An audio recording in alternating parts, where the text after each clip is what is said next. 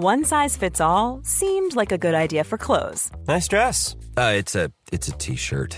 Until you tried it on.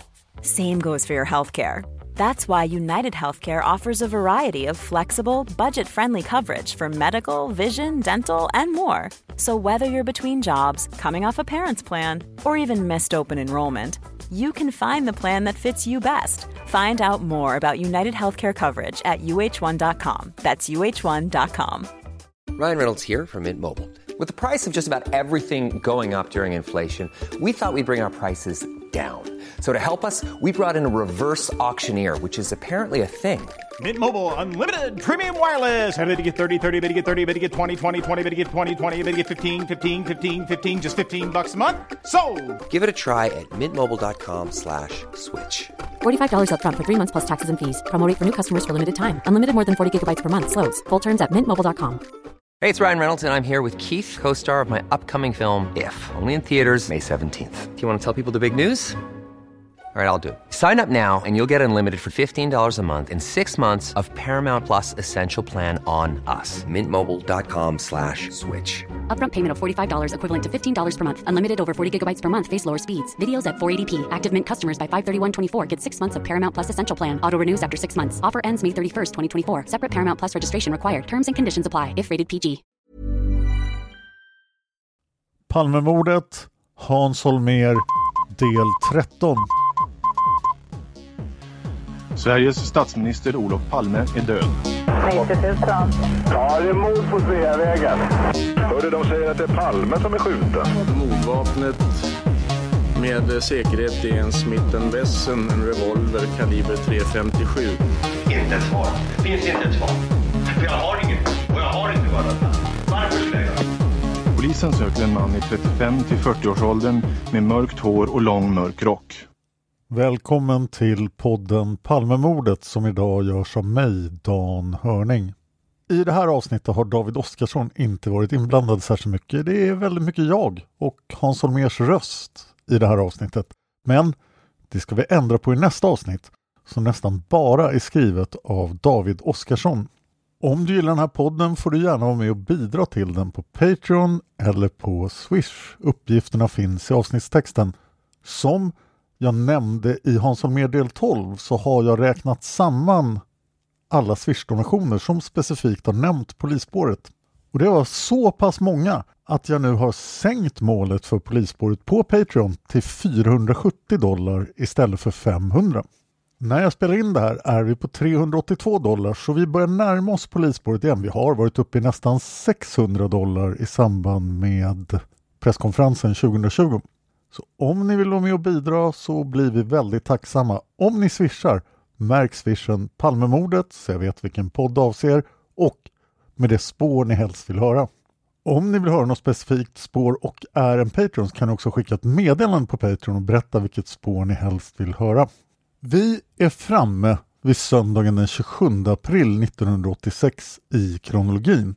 Men i det här avsnittet och i nästa avsnitt kommer vi att lämna det kronologiska narrativet en aning. Jag älskar att berätta saker i kronologisk ordning. Det märks även i mina andra poddar som Mördarpodden och Seriemördarpodden. Men jag kommer att fortsätta göra det i Hans Holmér också. Kronologin kommer tillbaka med full kraft i Hans Holmér del 15. De här två avsnitten som kommer nu kommer att ha två väldigt tydliga och olika teman. Idag kommer att handla mycket om Hans Holmers relation med åklagarna och då speciellt med KG Svensson. Och för att förstå vem det är så vänder vi oss till KG Svenssons ganska korta Wikipedia-artikel. Här kommer den. Karl Gerhard Svensson, född den 11 mars 1928 i Örnsköldsvik, död den 18 juni 2016 i Stockholm, var en svensk chefsåklagare. Svensson avlade studentexamen i Örnsköldsvik 1948, distriktsåklagarexamen vid Stockholms högskola 1954 och juris kandidatexamen där 1956. Han blev extra förste statsfiskalassistent vid Åklagarmyndigheten i Stockholm 1963. Han blev extraordinarie kammaråklagare vid Stockholms åklagardistrikt 1965 och chefsåklagare där 1976. Och sen, spoilervarning då, kommer Wikipedias sammanfattning av allt det vi ska prata om idag. Så här står det. Efter mordet på Olof Palme utsåg Svensson till förundersökningsledare den 6 mars 1986 i samband med att Viktor Gunnarsson blev misstänkt. Den 16 maj samma år lät Svensson lägga ner utredningen mot Gunnarsson och frånträdde därvid även posten som förundersökningsledare. Chefsåklagare KG Svensson var Palmeutredningens första åklagare. Han blev förundersökningsledare när den så kallade 33-åringen blev misstänkt och hade tidigare bland annat arbetat med fallet kring den utpekade spionen Bertil Ströberg. På grund av en allvarlig konflikt med Hans Holmér avgick Svensson 1986 efter bara tre månader i Palmeutredningen. Han fortsatte senare som chefsåklagare och arbetade bland annat med fallet kring Lasermannen John Ausonius.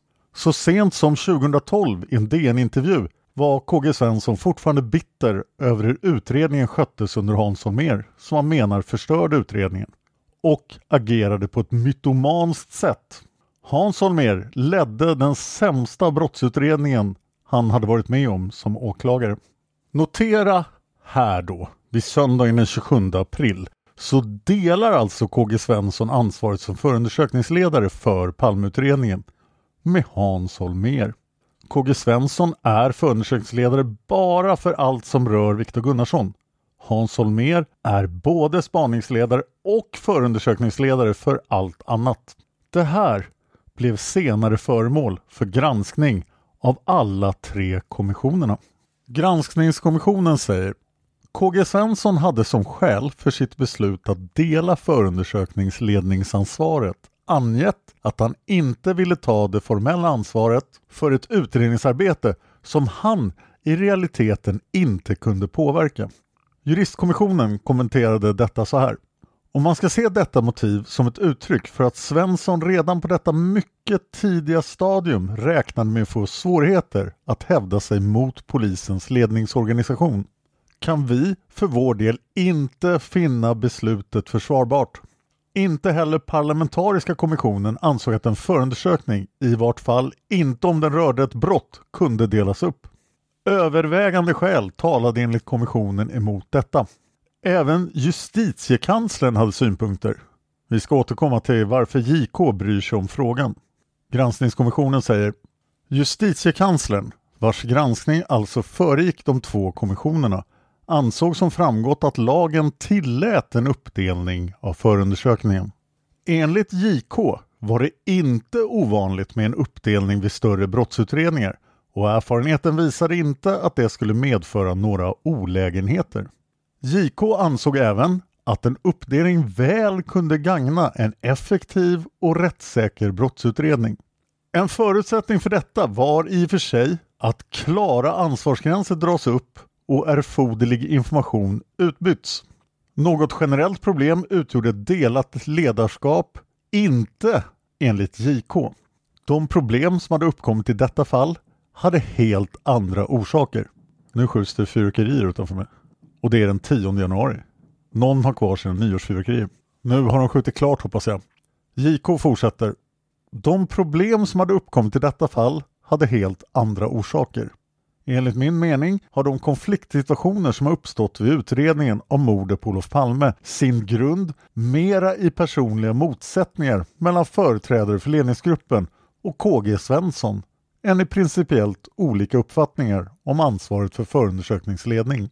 JK återkom till denna förklaring i sin sammanfattande bedömning och uttalade på annat ställe att han hade haft anledning att antaga att det har förelegat motsättningar mellan KG Svensson och Hans Holmér av personlig art. Motsättningarna synes ligga flera år tillbaka i tiden. JKs bedömning var med andra ord att om man genom ett gott samarbete kan dra upp klara gränser och utbyta information föreligger det inget hinder mot att dela ledarskapet i en förundersökning, att det i detta fall inte fungerat var inte regelverkets fel. Granskningskommissionen säger förundersökningsledarens respektive polisens befogenheter. Såväl KG Svensson som senare förundersökningsledare hade enligt egna uppfattningar svårigheter att utöva sitt ledarskap gentemot polisen. Att det faktiskt förhöll sig så bekräftades av juristkommissionens granskning. Det reser frågan om vilka befogenheter en åklagare som förundersökningsledare hade i förhållande till den operativa utredningspersonalen. Juristkommissionen slog på flera ställen och i flera sammanhang fast att en åklagare som förundersökningsledare helt bestämmer över hur förundersökningen ska bedrivas. Rättsligt sett har polisen vid meningsskiljaktigheter att finna sig i åklagarens beslut och kan för egen del förfoga enbart över sådant som har att göra med tilldelning av resurser och sådana beslut som Polismyndigheten fattar i egenskap av polispersonalens arbetsgivare. Juristkommissionen tog upp ett antal fall där polisen inte efterkommit eller på annat sätt sökt hindra åklagarens förundersökning. Jag har redan tagit upp några av dem, men här är de övriga. Polisen har gjort sig skyldig till följande då, enligt Juristkommissionen. It's that time of the year. Your vacation is coming up.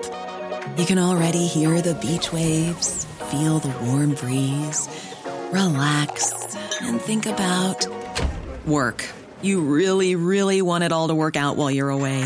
Monday.com gives you and the team that peace of mind.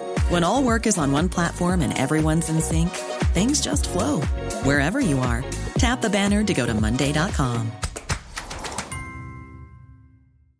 Cool fact a crocodile can't stick out its tongue. Also, you can get health insurance for a month or just under a year in some states. United Healthcare short term insurance plans, underwritten by Golden Rule Insurance Company, offer flexible, budget friendly coverage for you. Learn more at uh1.com. Hey, it's Ryan Reynolds, and I'm here with Keith, co star of my upcoming film, If, only in theaters, May 17th. Do you want to tell people the big news?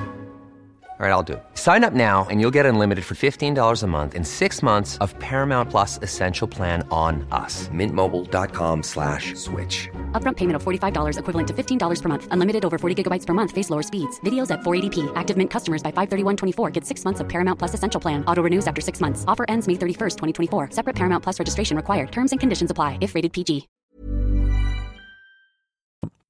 Vägran att medverka till av Svensson begärda provskjutningar vid FOA. Kommissionen skrev citat ”Vi finner det emellertid mycket svårförklarligt att polisen motsatt sig en undersökning hos FOA”. Slut citat. Framställningar av KG Svensson om information rörande vissa delar av brottsutredningen, till exempel rörande Olof Palmes person, och om kompletterande utredning på brottsplatsen föranledde dröjsmål och invändningar från polisens sida på den grunden, så vitt vi har kunnat uppfatta. Att det som Svensson efterfrågade låg utanför hans del av förundersökningen. Juristkommissionen kommenterade citat ”Detta är som tidigare framgått i sig självt ett ovidkommande skäl”. Slut citat. KG Svensson fick ibland endast slumpvis och ibland inte alls information om planerade rekonstruktioner trots att han hade framfört att åklagare skulle närvara vid sådana tillfällen. Annat material som KG Svensson i egenskap av förundersökningsledare borde ha fått del av genom polisens försorg fick han del av först sedan han uttryckligen hade begärt det. Det gäller obduktionsprotokollet, vittnesuppgifter från brottsplatsen med mera. Juristkommissionen utvecklade i sammanhanget polisens skyldighet enligt förundersökningskungörelsen att hålla åklagaren underrättad och fann att ledningsgruppen upprepade gånger bröt mot denna reglering.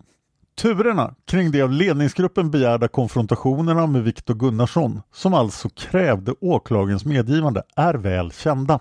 Ett led i dem är att ledningsgruppen inte accepterade förundersökningsledarens beslut utan tog ärendet till överåklagaren Claes Seime. Via regeringens observatör fördes saken också till departementet och vidare till riksåklagaren som sedermera ändrade KG Svenssons beslut i den riktning som ledningsgruppen önskade. Detta ägde rum de sista dagarna i april. Ledningsgruppen ville i slutet av april att Viktor Gunnarsson skulle meddelas reseförbud. Ett sådant beslut krävde medverkan av åklagaren. Ledningsgruppen misstänkte att KG Svensson inte skulle gå med på ett reseförbud och tog därför aldrig upp saken med denne. Viktor Gunnarsson hade begärt att få ut ett nytt pass. Ledningsgruppen löste saken så att passmyndigheten kontaktades för ett fördröjande av utlämnande av passet. Sedan reseförbudsfrågan aktualiserats av ledningsgruppen inför Claes Seime och KG Svensson fått kännedom om ledningsgruppens önskemål bad Svensson ledningsgruppen, det gick direkt till Hans Wranghult, om en promemoria med de skäl som fanns för ett reseförbud. Hans Holmer vände sig i anledning därav till Claes Seime med ett meddelande KG Svensson. Meddelandets innebörd var att polisen inte avsåg att framställa den begärda promemorian utan att KG Svensson fick ta ställning till saken ändå, alltså utan att få någon promemoria. Okej, jag kan inte hålla mig borta från kronologin helt för att på måndagsmorgonen den 28 april 1986 uppmättes förhöjd radioaktiv strålning vid Forsmarks kärnkraftverk. Först trodde man att det var ett läckage från en av kärnkraftverkets tre reaktorer och det här rapporterades i radio och TV. Runt 600 arbetare vid Forsmark evakuerades omgående. Under eftermiddagen höll energiministern Birgitta Dahl en presskonferens där hon bekräftade att det inte rörde sig om ett läckage i Forsmark. KG Svensson beslutar om ett slutförhör med Viktor Gunnarsson den 28 april. Förhör och vittneskonfrontationer hålls med Viktor från den 28 april till den 29 och den 30 april beslutas det om ytterligare vittneskonfrontationer. Gunnar Wall säger i mörkläggning på sid 79 KG Svensson hade till en början trott på rapporter som han hade fått från Holmers organisation om att tunga vittnesmål pekade ut Viktor Gunnarsson. När han sedan hade synat polisutredningen i sömmarna hade han upptäckt att bevisningen hade manipulerats för att ge stöd åt misstankarna. Under våren hade det hållits en rad valkonfrontationer med viktiga vittnen. Resultaten tydde på att Viktor Gunnarsson var oskyldig. Bland annat hade Lisbet Palme fått se honom i en vittneskonfrontation utan att kunna peka ut honom. För KG Svenssons del hade misstankarna mot 33-åringen avtagit allt eftersom. Nu ville Svensson komma till en punkt där det klargjordes om det fanns någonting med substans som pekade ut Gunnarsson. Om så inte var fallet måste han avföras från utredningen. Det var det klargörandet som skulle åstadkommas med slutförhöret. KG Svensson räknade med att Hans Holmér skulle vilja förhala avpoliteringen av Gunnarsson och väntade sig därför krav från polisens håll på ytterligare några stycken valkonfrontationer. Länspolismästaren hade dock betydligt större planer än så. Han lät meddela Svensson att han ville ha 74 nya konfrontationer. En del av de vittnen han ville kalla hade den bestörte chefsåklagaren inte ens hört talas om. KG Svensson tyckte det var en orimlig begäran och man kan förstå hans reaktion utan att vara utbildad jurist. I brottsutredningar finns det alltid en risk för felaktiga utpekanden. Inte minst för att vittnen vill vara mer hjälpsamma än vad de egentligen klarar av att vara. Kallar polisen in tillräckligt många vittnen och låter dem titta på en konfrontationsgrupp inträffar sannolikt förr eller senare att några stycken pekar ut just den misstänkte. För att konfrontationsinstrumentet inte ska urarta till häxjakt krävs det därför att metoden används med försiktighet och begränsas till de vittnen som kan förmodas ha gjort en god iakttagelse av gärningsmannen. KG Svensson godkände först 11 konfrontationer. Sedan dessa hade genomförts och slutförhöret hållits den 28 april beslutade han samma dag för att möta Holmér en bit på vägen om ytterligare 11 konfrontationer. De hölls dagen efter. Slutcitat. På kvällen den 28 april går sovjetiska myndigheter ut och berättar att det har skett en liten olycka. Från och med den dagen konkurrerar Tjernobyl med Palmemordet på löpsedlarna. Hans Holmér låter sig inte distraheras. Kärnkraftverk som går sönder kan inte han göra någonting åt. Han är fullt upptagen med att försöka finna Olof Palmes mördare. Och det gör han fullständigt tydligt för alla som vill lyssna. Efter att KG Svenssons beslut hade kommit till riksåklagarens Magnus Sjöbergs kännedom överprövade den efter vissa turer beslutet och bestämde att konfrontationer skulle äga rum med ytterligare 28 vittnen. Sex av dessa kom av olika skäl inte att äga rum. Övriga genomfördes i mitten av maj.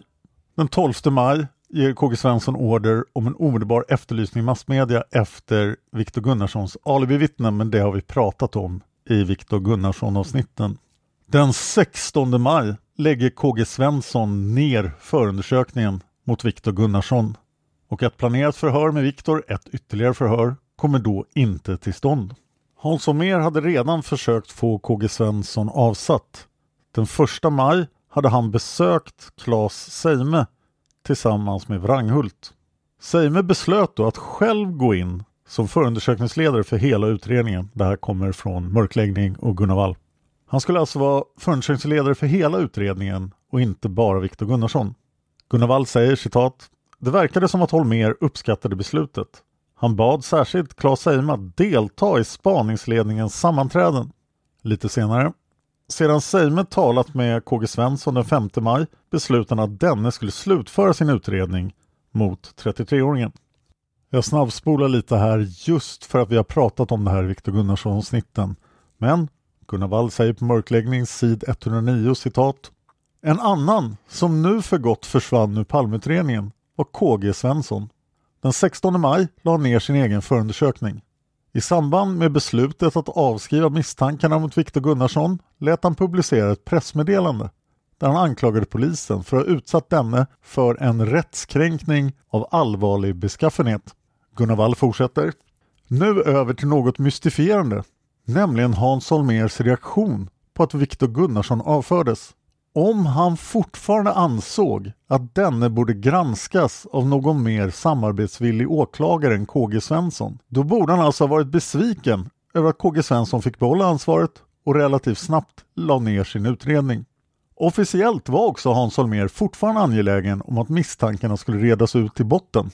Till juristkommissionen har han exempelvis sagt Jag var motståndare till att KG Svensson skrev av ärendet och det var därför jag satte mig på tvären mot honom. Det är ju vad man kunde vänta sig. Men intressant nog har KG Svensson förklarat att han inte alls förstått vad Hans Holmér har menat med detta uttalande i kommissionen. Det är ju nämligen så att Hans Holmér har blivit intresserad av någonting helt annat än Viktor Gunnarsson. Men det ska vi prata om i nästa avsnitt. Nu kommer det fyra olika ljudklipp med Hans Holmér när han pratar om sin relation till KG Svensson och samarbetet med KG Svensson. En bit av det första klippet var med i Hans Holmér del 6 men jag har tagit med det här också eftersom det handlar om KG Svensson och det är bara en anledning till att det här avsnittet är lite extra långt. Om det känns som att Hans Holmér hoppar i sammanhanget så beror det alltså på att det är fyra olika klipp som jag har satt ihop. Men innan vi ska lyssna på Hans Holmér så kan man ställa sig frågan när borde åklagare inträtt som förundersökningsledare för hela förundersökningen, det som nu till sist hände med Claes Seime? Juristkommissionens principiella åsikt är följande. Citat. Vi anser för vår del att det naturliga arbetssättet hade varit att en åklagare omedelbart inträdde som ledare av förundersökningen i dess helhet och att man med den utgångspunkten i samråd fastställde hur det gemensamma arbetet skulle bedrivas. Slutcitat. Det hade nog varit en väldigt bra idé. Men nu lämnar jag över till just juristkommissionen och Hans Holmér. Hur arbetade ledningsgruppen i förhållande till åklagaren och diskuterade man om åklagaren skulle vara med i ledningsgruppen?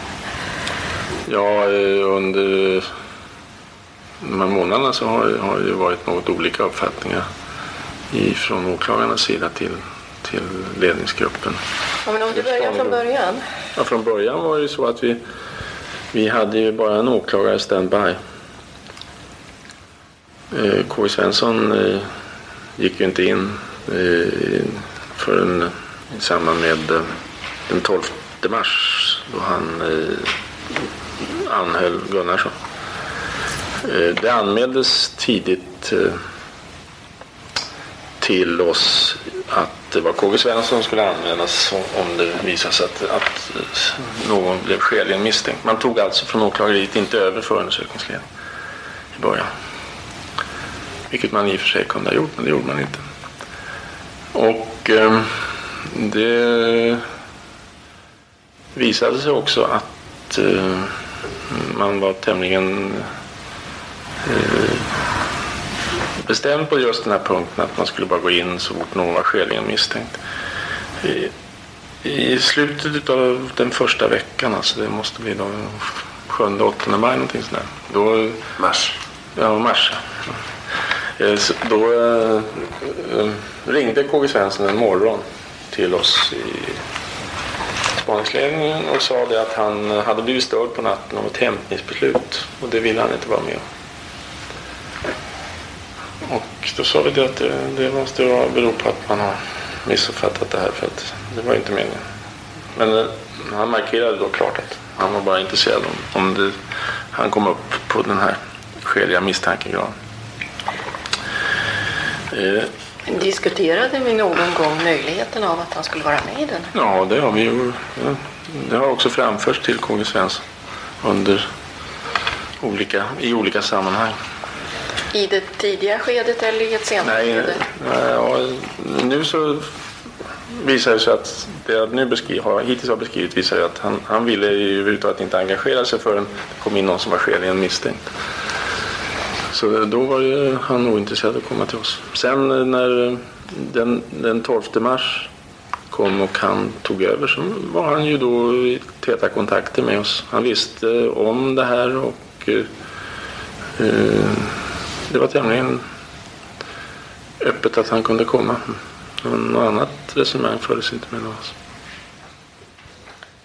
Men eh, erbjöd ni honom direkt eller sa att du borde ta en plats i ledningsgruppen?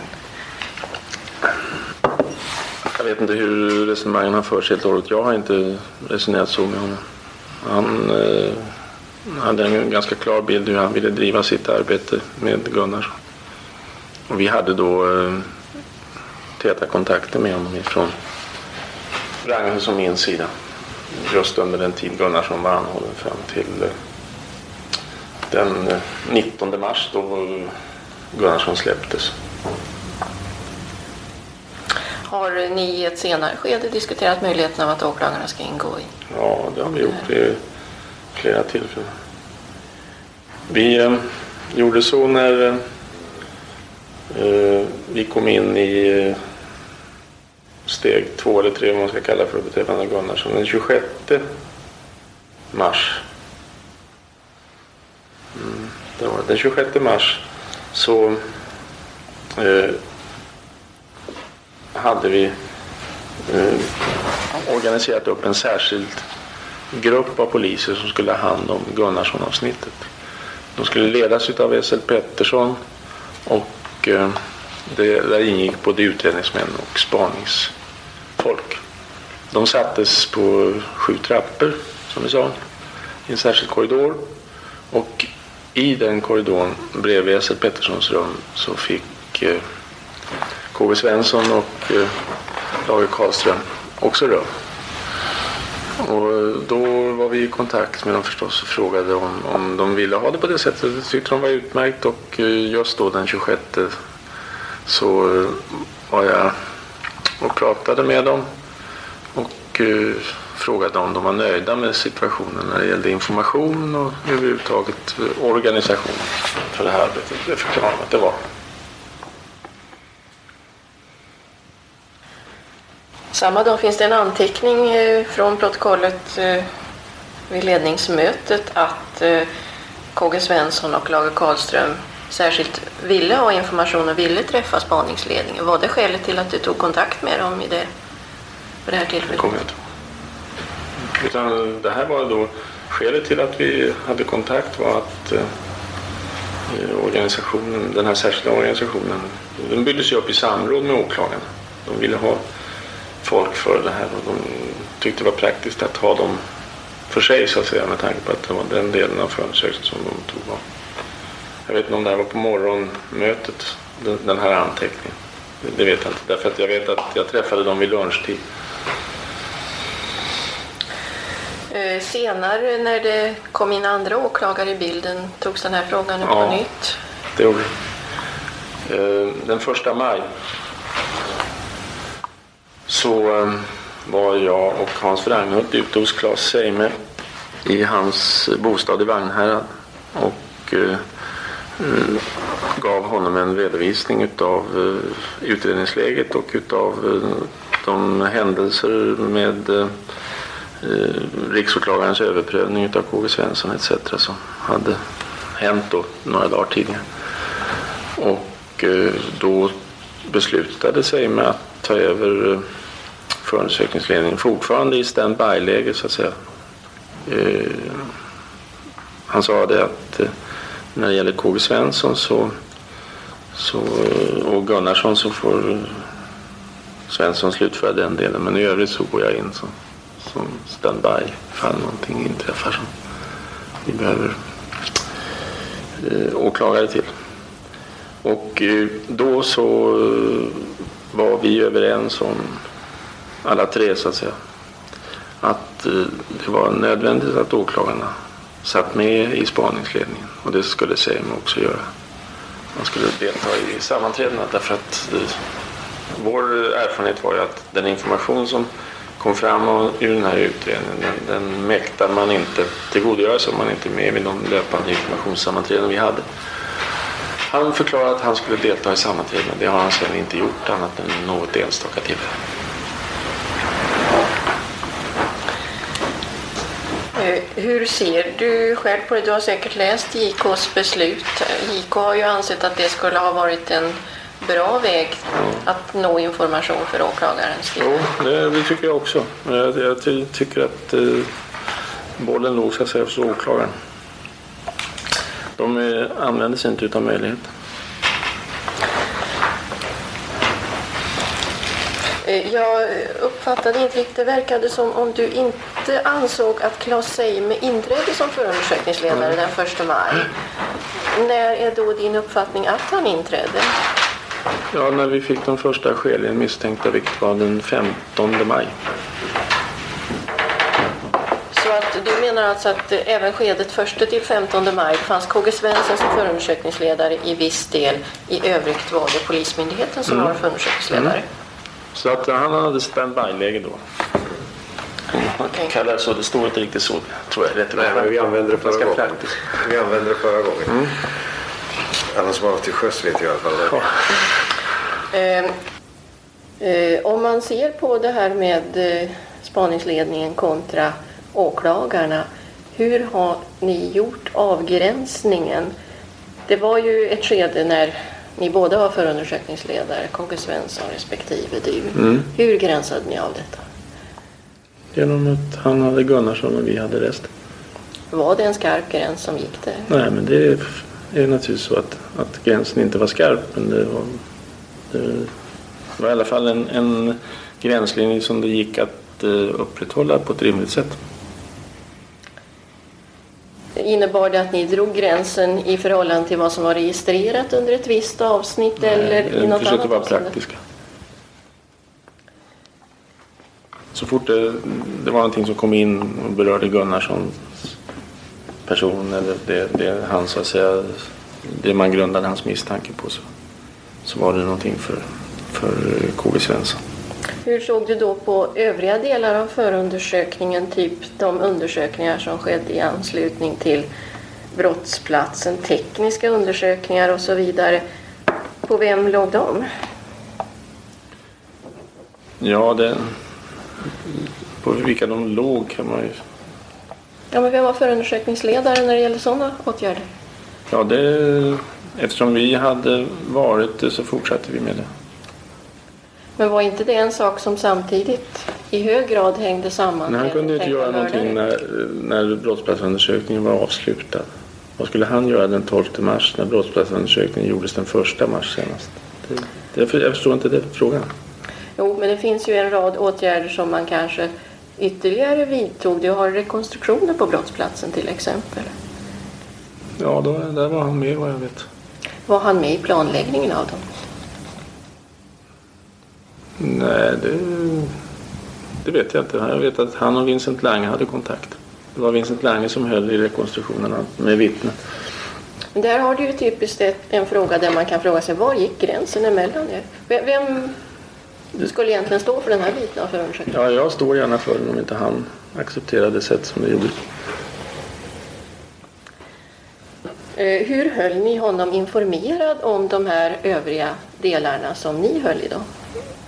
Ja, det, det, här var ju en fråga om att, att eh, så att säga hålla sig informerad eh, med, med, stora kraftinsatser. Om man ville skaffa sig en överblick och veta vad som hände i utredningen så måste man göra det med egen kraft. Det är omöjligt att informera. Och jag, jag erinrar om att det i eh, förundersökningskungörelsen står att när man har en åklagare standby, det vill säga när han då är i de delar som inte gällde Gunnarsson. Så ska man alltså hålla för åklagaren eh, underrättad om eh, arbetets gång. Det har vi gjort. Alltså. Ja, men hur? I vilken form? Har ni haft dagliga sammanträden? Har Han har ni nästan, papper? nästan ni dagligen träffat Hans Wranghult. Ja. Och dessutom har han alltså bott skavfötters med eh, S.L. Pettersson som ingick i spaningsledningen. Det material som naturligtvis framkom i era delar Ja, också. det har han inte det? fått. Det anser jag inte vara detsamma som att hålla honom informerad om, om arbetets gång. Men kunde det inte finnas bitar i det som var av intresse för Ja, det har honom? han fått. Han har fått allting som, som gällde eh, dels Gunnarsson-avsnittet och dels sånt som har varit av, av eh, den typen av eh, betydelse för, för att kunna bedöma vad som händer i arbetet i stort. Men eh, vidden på det här ärendet gör att man måste vara aktiv. Alltså. Eh, Det var omöjligt för oss att veta i vilka punkter han var ovetande eller osäker. Men Var det då inte bättre att informera snarare för mycket än för lite? Jag återgår till skyldigheten enligt förundersökningskungörelsen. Den informationen har han fått.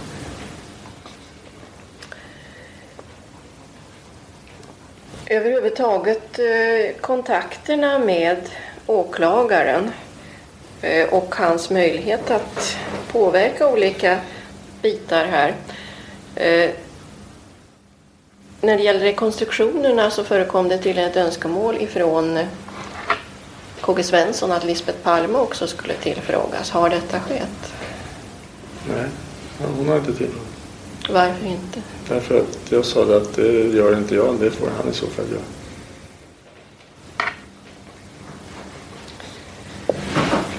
Eh, har eh, till exempel det rikslarm som gick ut den 1 april angående vapnet. Det var ju en vital fråga i och för sig i utredningen. Har det diskuterats med åklagaren innan larmet sändes ut? Nej, det har jag inte gjort. Hur eh, såg du på den saken? Var inte mordvapnet en sak som angick åklagaren då? Ja, det, det är klart att det angick åklagaren men eh, jag hade ansvaret för spaningarna i den delen. Jag kunde ta det beslutet. Men fanns det inte skäl att kanske samråda innan? Ja, ja, jag vet inte. Vi var nog tämligen överens om så att säga under hand vad det gällde för mordvapen. Det, något annat har jag liksom inte uppfattat. Möjligen i efterhand att man nu börjar ifrågasätta saker och ting. Men ehm, de rekonstruktioner som gjordes exempelvis eh, när det gäller FOA var någonting eh, som byggde på, på eh, samstämmighet när det gällde vapenfrågan. Ni var tydligen av olika åsikt, eh, verkar det som du och KG Svensson, om värdet av de här skjutningarna som skedde på FOA. Nej, inte av värdet. Det var frågan om de skulle göras överhuvudtaget. Mm. Det. I vilken utsträckning diskuterade ni den här frågan? Och varför tyckte du inte att de skulle göras? Nej, för jag visste inte vad de skulle innebära, vad de skulle ge utöver de, de tidigare resultaten vi hade fått ifrån Wiesbaden och FBI och även ifrån SKL i Linköping. Sen så beslutade han att göra dem. Så det var ingenting. Jag hade svårt att inse betydelsen utav det. KG Svensson begärde ju också en uppföljning av det här sen i form av undersökning av fasaden på ett par hus på Sveavägen. Har du något minne av den diskussion som följde i det sammanhanget? Nej, Jag vet att eh, frågan var aktuell men jag kommer inte ihåg vad, vad, vad det ledde till.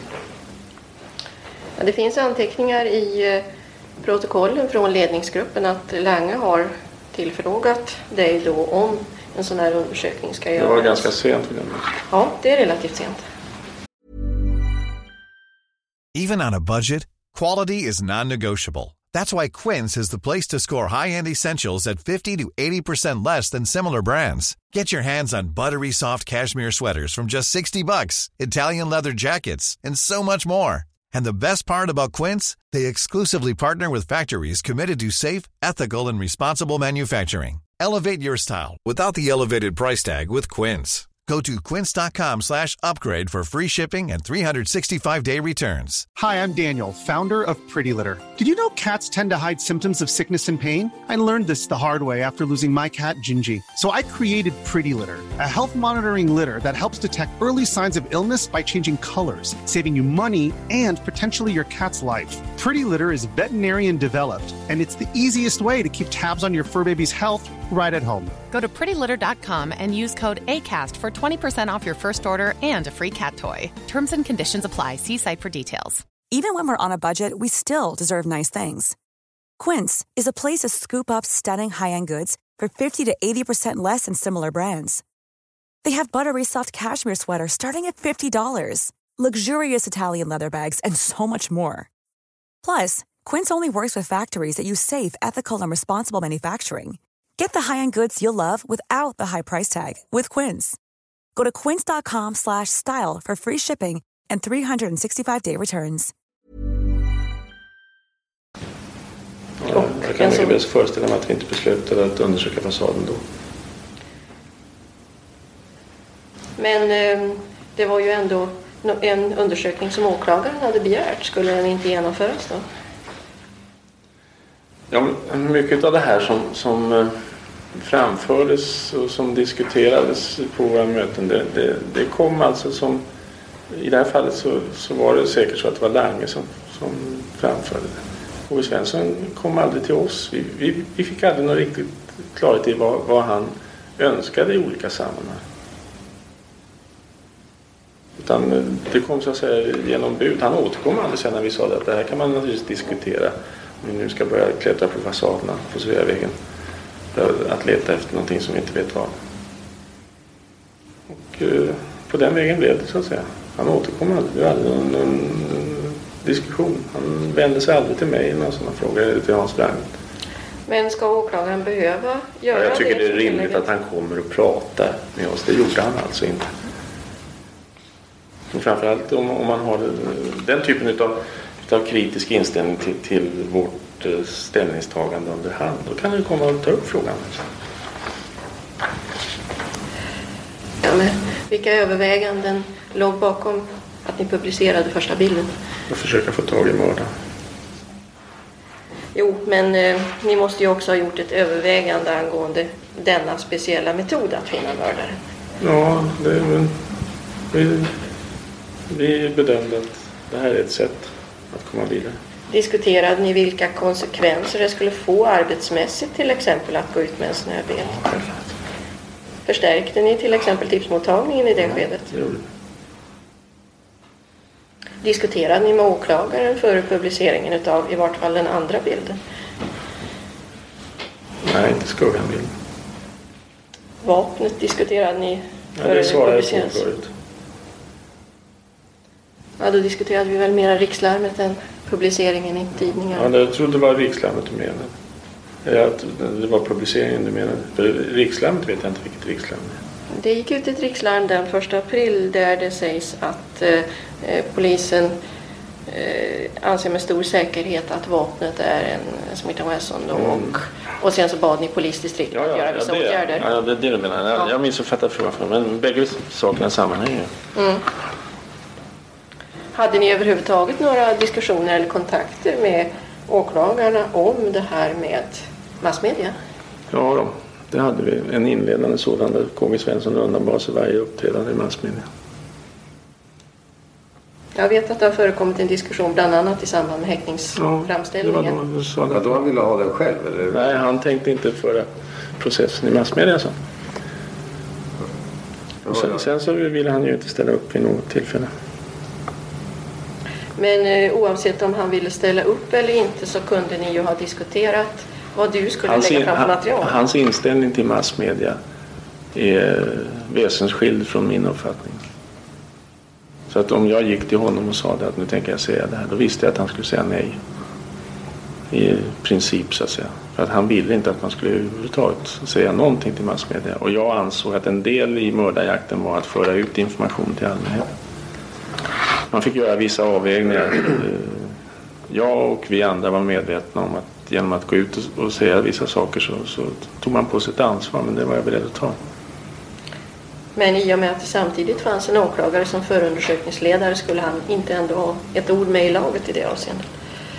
Nej, av de skäl som jag nämnde så var det På det här sättet.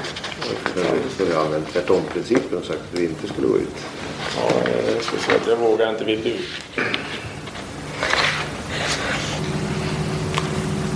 Eh, Du ha- hade också i inledningsskedet när KG Svensson var åklagare en del kontakter med Claes Seime. Mm. Vad var bakgrunden till det? Ja, eh, dels är bakgrunden den att Claes Seime och jag har samarbetat i många år. Han fick eh, så att säga, löpande fortlöpande i början. Han bjöd upp mig på kaffe någon morgon och frågade om jag kunde komma och prata och berätta hur det var med utredningen. För Så jag skulle få en andningshål, så han. Så kommer jag berätta om det. Ehm, sen eh, så ehm, det som hände den 19 mars det var alltså att KG Svensson frigav Gunnarsson och tog tillbaka häktningsframställningen. Och grunden för detta var att en eh, man som hade påstått sig ha mött Gunnarsson på Dövensgatan hade då eh, vid en fotokonfrontation, eller förlåt, vid en levande konfrontation plockat ut Gunnarsson. Och hade K. Svensson fått reda på att eh, eh, dessförinnan hade sett eh, på fotografier där Gunnarsson fanns och, och då hade han inte lyckats att plocka ut honom. Eh, den här fotokonfrontationen före den levande konfrontationen var någonting nytt också för mig och andra som hade någon slags övergripande syn på det här. Och det var naturligtvis fel och beklagligt och vad man vill och vår fråga var då närmast den om eh, i alla fall så, så den 19 mars då så eh, hölls det här förhöret. Jag skulle gå till presskonferens och tala om varför Gunnarsson fortfarande satt kvar. Hur det skulle bli med häktningsförhandlingen och Hans Wranghult gick vägen över kriminalavdelningen för att ta reda på hur det blev med, med KG Svenssons beslut. Och på vägen dit så, så träffar Hans Wranghult utredningsmännen som då säger Ja, så fortsatte Wranghult lite längre bort i korridoren och så sa KG Svensson att det här håller inte, jag släpper honom. Ja, hur ska vi tillkännage det då? Ja, det, det, det får ni göra hur ni vill. Ja, ska Holmér ta det i presskonferensen som är om fem minuter? Ja, ja det är väl bra det, sa KG Svensson. Och eh, gick jag upp på presskonferensen och sa att det var tråkigt det här men nu var Gunnarsson släppt. Och efter det då, så morgonen efter så gick vi och hörde på det här förhöret som då skulle ha varit så förödande för, för bevissituationen som KG Svensson gjorde gällande. Och vår uppfattning var då att det, det var ju inte riktigt så. Vi hade en helt annan uppfattning än KG Svensson. Men det var ju hans beslut så det var liksom inte mycket att säga om det. Men det som däremot eh, kulminerade då det var KG Svenssons eh, labila uppträdande. Han råkade i affekt när vi pratade med honom redan i de inledande samtalen vi höll kring den. Mm, kan det vara? Söndagen den, söndagen den 16 mars. Det kan vara en söndag. Eh, så det var då han bland annat sa att han inte tänkte föra process i massmedia. Och eh, vi förde då, som vi såg det, en del intressanta resonemang om när han skulle gå in med häktningsframställan. Om han skulle göra det då på söndagen istället för på måndagen eftersom enligt vår uppfattning det stod klart redan på söndagen att det fanns skäl till häktning av Gunnarsson. Vi, det är alltså du och? Ja. Och eh, då uppträdde KG Svensson obalanserat. Han eh, hade inte si- sig själv under kontroll. Och det här tyckte jag då var någonting som, som man kunde eh, se fullföljas genom det här eh, ställningstagandet att dra tillbaka häktningsframställningen då dagen innan häktningsförhandlingen skulle vara och på skäl som jag inte kunde dela. Och då gick jag till eh, Seime efter att ha tagit del av det här förhöret då den 20. Och klockan 13.45 närmare bestämt den 20 då så, så var vi hos Seime, Wranghult och jag. Och då bad jag sig med att byta ut K.G. Svensson. Och det sa han att det skulle han fundera på. Eh, Han var då inne på frågan om han själv skulle ta över ansvaret men han kunde inte göra det eftersom han skulle resa bort. Och eh, han bad om betänketid och på fredagen så ringde han mig på fredag morgon och sa det att han hade inte kraften att byta ut K.G. Svensson. Så formulerade han sig. Tack Hans Holmér och tack Juristkommissionen. Jag finns på Twitter, Instagram och Youtube. Följ mig gärna på alla de plattformarna. Jag heter Dan Hörning så jag är lätt att hitta. Du kan mejla den här podden på poddenpalmemordet gmail.com Podden Palmemordet på gmail. Det är Eva Martinsson och Tobias som läser mejl där men till slut når de fram till mig också. Tack till alla som har sponsrat podden på Patreon och via Swish. Kom ihåg att polisspåret nu ligger på 470 dollar och inte 500. Vi behöver 88 dollar mer i sponsring på Patreon. Kom igen nu! Vi har över 10 000 lyssnare. Vi behöver 44 stycken modiga själar som går in och sponsrar med 2 dollar per avsnitt på Patreon. Patreon.com Sök på Palmemordet. Gör vi inga avsnitt kostar det inga pengar. När vi gjorde ett reprisavsnitt så drogs det inga pengar på Patreon. Viktigt att veta att pengarna dras månaden efter så att ni känner till det. I nästa avsnitt kommer det vara helt David Oskarssons manus. Jag har varit inne och pillat väldigt lite i nästa avsnitt. Men det beror på att jag i ett senare avsnitt kommer att ta upp det vi tar upp i nästa avsnitt i oerhört mycket mer detalj. Men ni kommer att förstå det i nästa avsnitt. Vem är då David Oskarsson? För er som inte kommer ihåg det från Hans Holmér del 1 så är David Oskarsson en av mina allra bästa manusförfattare som skriver för mina andra poddar Seriemördarpodden, Massmördarpodden, Olösta mord och nu även Mördarpodden plus då Palmemordet. Om ni vill höra någonting mer av David Oskarsson så rekommenderar jag avsnitten om Ted Bundy i Seriemördarpodden. De hittar ni på Podme. Det finns två avsnitt om Ted Bundy ute på alla poddappar där ni kan hitta Palmemordet. Men det finns sammanlagt 12 avsnitt. Del 3 till 12 finns bara på Podme. Kom ihåg att alla spaningsledningens mötesprotokoll finns på palmemordsarkivet.se om ni vill gå in och läsa där. Jag kommer inte att prata så mycket om protokollen i nästa avsnitt, precis som jag inte pratar om de här, men det kronologiska narrativet är tillbaka i Hans Holmér del 15. Tobias postar också våra avsnitt i Studio Palmemordet på Facebook, så följ gärna Studio Palmemordet där. Där kan ni också prata Palmemordet med andra intresserade. Om ni har en Apple-device så blir jag jätteglad om ni lämnar en recension på iTunes. Vi kommer att läsa alla iTunes-recensioner i podden förr eller senare. Det finns nu i princip bara två olika ämnen kvar som Hans och mer pratar om de här ljudfilerna som jag inte har tagit med i podden. Det är lite om olika utredningssaker och de kommer nog innan del 20. Och sen är det Operation Alfa. Tack till Lukas för musiken. Tack till expertgruppen, vår jurist och våra researchassistenter. Tack till Cornelia som har sammanställt alla ljudfilerna om Hans Holmér. Det har varit en ovärderlig hjälp. Tack Cornelia! Tack också till David Oskarsson som startade hela den här processen. Tack till Tobias för allt du gör för podden och tack till dig för att du lyssnar på Palmemordet. Man hittar Palmes mördare om man följer PKK-spåret till botten.